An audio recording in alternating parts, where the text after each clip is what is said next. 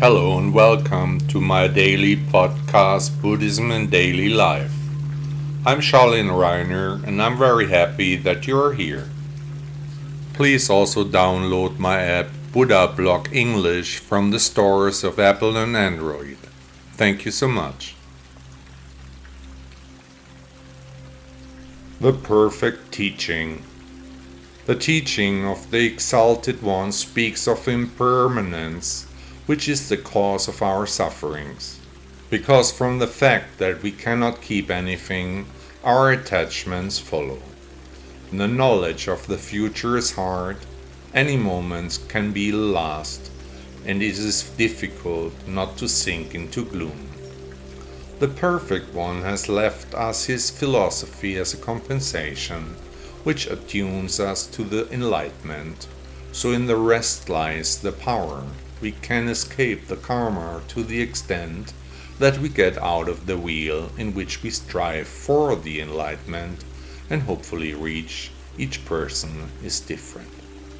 Embracing impermanence in full awareness, enjoying every second of life as precious, living and dwelling in the here and now, this is how the teacher of all teachers lived life for us not wasting time with trivial distractions, simply following the pathless path, striving towards the doorless gate, entering the worldless world, then staying in nirvana, understanding the intermediate world as reality.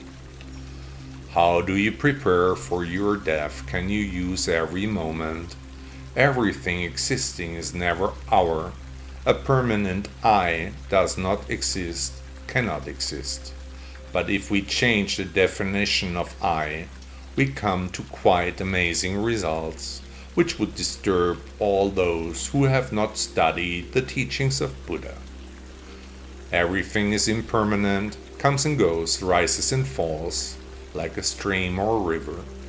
Everything is full of risks. Life is made up of thousands of uncertainties even at the moment of birth, our death is already born. Nothing is certain. Everything passes. Those who go through time without expectations have almost reached their destination.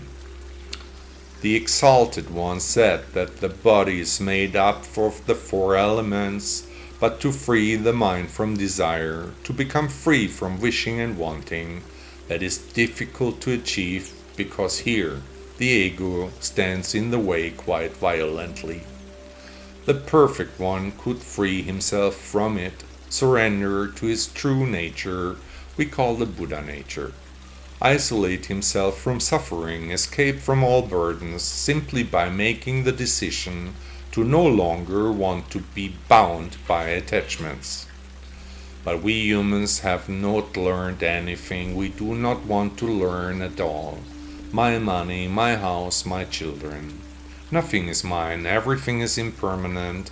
We should simply make peace with our impermanence, just as the Exalted One has shown us in His perfection. Whoever hears here is interested in Buddhism. It would all be worth a try, don't you think? The way is the goal. Buddha once said, perfect in true knowledge and sublime in conduct. Did you enjoy the podcast? Thank you for listening to Buddha Blog. Did you notice that there are no ads running here? That you are not annoyed with consumer messages? Would you like to thank the author of this blog for his work with a donation? Support me contribute to the extensive costs of this publication. Your support can help to continue the important work we are doing for Buddhism. Please also download my app Buddha Blog English from the Apple and Android stores. 1000 thanks.